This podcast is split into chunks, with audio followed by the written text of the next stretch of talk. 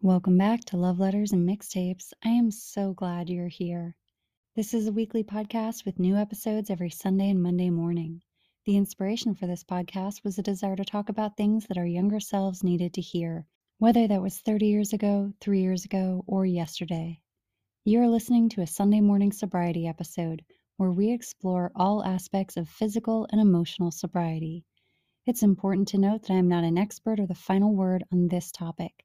I created this series to share my experience, strength, and hope with anyone on the journey of physical or emotional sobriety. After listening to this episode, please make sure to subscribe on your favorite listening platform. Rate it and review it on Apple Podcasts, Spotify, or Audible. And if you enjoy this episode, please consider sponsoring this podcast with a monthly donation by clicking the link in my Instagram bio at Love Letters and Mixtapes or scrolling down to the notes section of this episode. Look, Bumble knows you're exhausted by dating. All the must not take yourself too seriously and 6 1 since that matters. And what do I even say other than hey? well, that's why they're introducing an all new Bumble with exciting features to make compatibility easier, starting the chat better, and dating safer. They've changed, so you don't have to. Download the new Bumble now.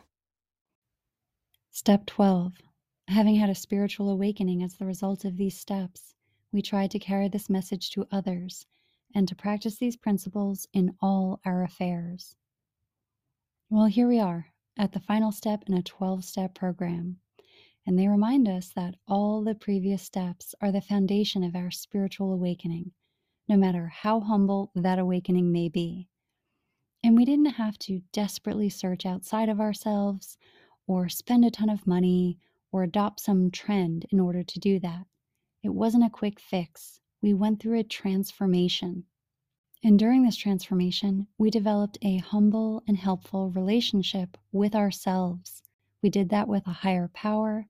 And now they are inviting us to develop humble and helpful relationships with other people.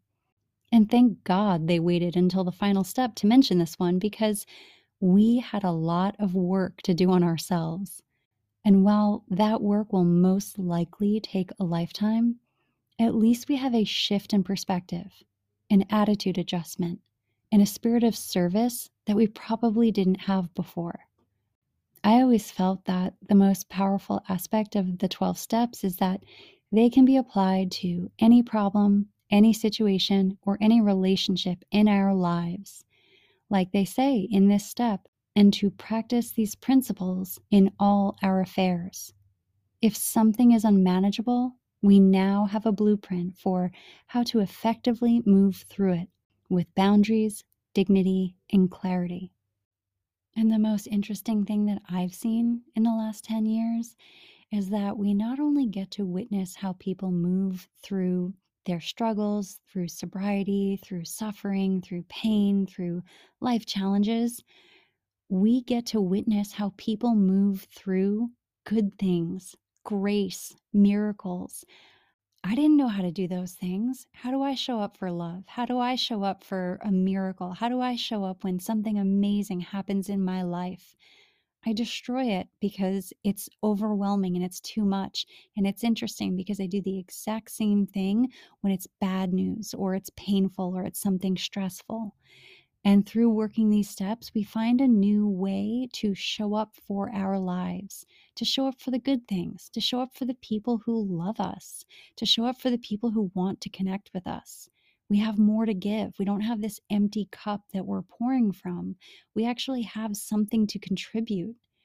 And we feel comfortable doing it because we've engaged in consistent, esteemable acts We've built that self esteem, not in some grandiose, ego based way, but through humility, through consistently showing up for others, for sitting through the absolute cringe pain of having someone show up for us. The most common insult or comeback that I hear from friends who are absolutely suffering in their addictions is that they don't need a 12 step program to get sober. And I completely agree, which generally surprises most people. but here's the thing let's take AA, Alcoholics Anonymous, for example. If that program was just about alcohol, just about our relationship with alcohol, then why do they only mention the word alcohol once and in the very first step? What are all the other steps about then?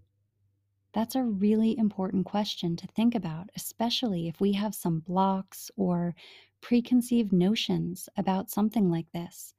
Is AA solely about stopping alcohol consumption? Or is it about something much bigger? Is it about starting something new? That's what I've been doing my very best to shine a light on in this series. These 12 steps are about the body, the mind, and the spirit. They're about you, me, and God. They're all about how we connect. It's about our distorted perception and what we can do about it. Now, when someone says the phrase spiritual awakening, we can think of something grandiose some big pop in consciousness that forever changes us, and we have light beams flowing out of our eyes. But in my experience, the spiritual awakening is so much more subtle than that. A spiritual awakening can be that moment when you find yourself in a situation you never thought you'd be able to handle. And then suddenly, there you are, handling it with grace, intuitively knowing what to do and how to do it a spiritual awakening can be not saying every single thought that comes into our minds and instead pausing, exercising restraint and patience, maybe even some compassion. A spiritual awakening can be automatically shifting towards solution in moments where we used to automatically catastrophize things. A spiritual awakening can be the shock we experience when we find ourselves doing what we said we would do, when we said we would do it, the way we said we would do it, with the people we said we would do it with. Maybe our spiritual awakening is most evident in our relationship with truth. In the past, so many of us would have automatically lied, even when the truth would have served us better. So maybe our spiritual experience is the ability to exist in the reality of our experiences without having to numb ourselves or put distance between us and you or us and God. An important message that I want to share here is that we have this spiritual experience not because we decided to finally be good and God looked at us and said, Well, it's about time. Now here's your gold star for improvement. This spiritual experience occurs due to a change in our perception, our willingness, and our receptivity. The spiritual gifts have probably always existed in our lives, and we just couldn't or wouldn't see them. Or maybe we felt unworthy of them, or maybe we felt too good for them. And through working these steps, we finally take our blinders off and we can see them for the first time and feel them in our lives, and they feel accessible to us. We have a major shift in perception about ourselves, you, God, the whole world. And it is an expansive and dynamic experience, which means that it doesn't plateau. It's not a one time thing, it continues throughout our lifetime. This is the step where we really begin to understand the saying, we keep what we have by giving it away. A good friend of mine used to add to that saying, and he would say, We keep what we have by giving it away. And it turns out we have to give it away to even get it in the first place. So, what does that mean? Maybe it means that we are just forever in this dance together, to show up before we think we are ready sometimes, to not wait for this perfect version of ourselves, to give what we have, where we are, with what we've got, and to trust that that is enough. You know what can save us from ourselves, from our darkest thoughts or impulses? Working with someone else, getting out of self and extending our hand to help others, and having a really clear way to do that a way that is not dependent on our mood or our bad day or the new book we just read. And it's important to talk about this because we can so easily forget that altruism, connection, community, and being part of doesn't make us weak. It means that we are in the stream of life. We used to be ostracized from the pack, right? No one wanted to see us, no one wanted to deal with us. We just made everything difficult. We made everything uncomfortable. And here we are. We're part of the pack. We're in the center of things in a really healthy way. It sort of breaks my heart when I hear people say that they don't want to be a part of a 12 step community because they don't want anyone else to know what they're going through. And I just think to myself of all the times in the last decade when getting a call from a newcomer or someone needing to talk something out was the thing that saved me. It happened at the right time. And it wasn't because I was seeking it out, it was just there because this is part of my daily life. We can tell ourselves stories about how bad we have it, how nothing is working out for us, how no one is treating us the way that we want to be treated.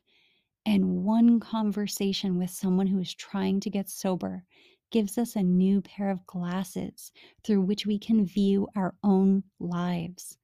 Suddenly, we look around and we realize that the life we are living is a life we used to dream about, or a life we used to pray for, or that maybe it's not everyone else's fault magically, maybe we had something to do with the difficulties in our relationships. And we can finally see that for the first time. And we don't have to be punched in the face with reality. We can hear it come through someone else. God or a higher power is talking through the person in front of us, and we are seeing something about ourselves. You want an attitude adjustment? You want to see your life through a new lens? Sit with someone who feels as if they can't get sober Sit with someone who feels like they don't have anyone to talk to, that it's just them in the universe and no one understands them and no one even wants to understand them. And even if they could find the words, they couldn't express them. Listen to them. Really be present. Offer your compassion and your ear, and you'll hear yourself in their story. And if you can show up with humility and authenticity, which at this point, hopefully you can, they'll trust you. And that trust makes you feel as if you are 10 feet tall and shining. Step 12 is probably where I had the biggest change in my own thinking. And it was a complete shock to me because it was in this step that I realized it was the things that I had always tried to hide from people, the things I was ashamed of, the things I didn't like about myself, the things I told myself that you wouldn't like about me, that you would hate, that you would run from, that you would think were unattractive, the things I thought that no one would want to know about me.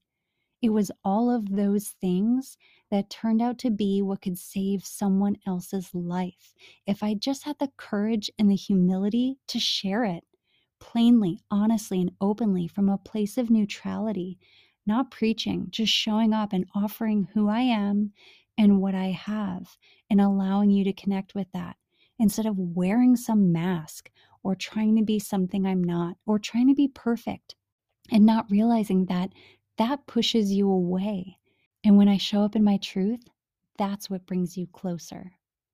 That's a massive spiritual awakening. And I would trust that before I would trust any blinding lights or big highs from an aha moment. The muscle memory that we have developed through this process of working the steps, that is our spiritual awakening. That people like us, who were restless, irritable, and discontent, could drop everything to help a newcomer, could show up to a stranger's intervention, could walk someone else through the steps, still volunteer to be of service. That's all an awakening. And it's waking up to who we were underneath all the junk we threw on top of ourselves.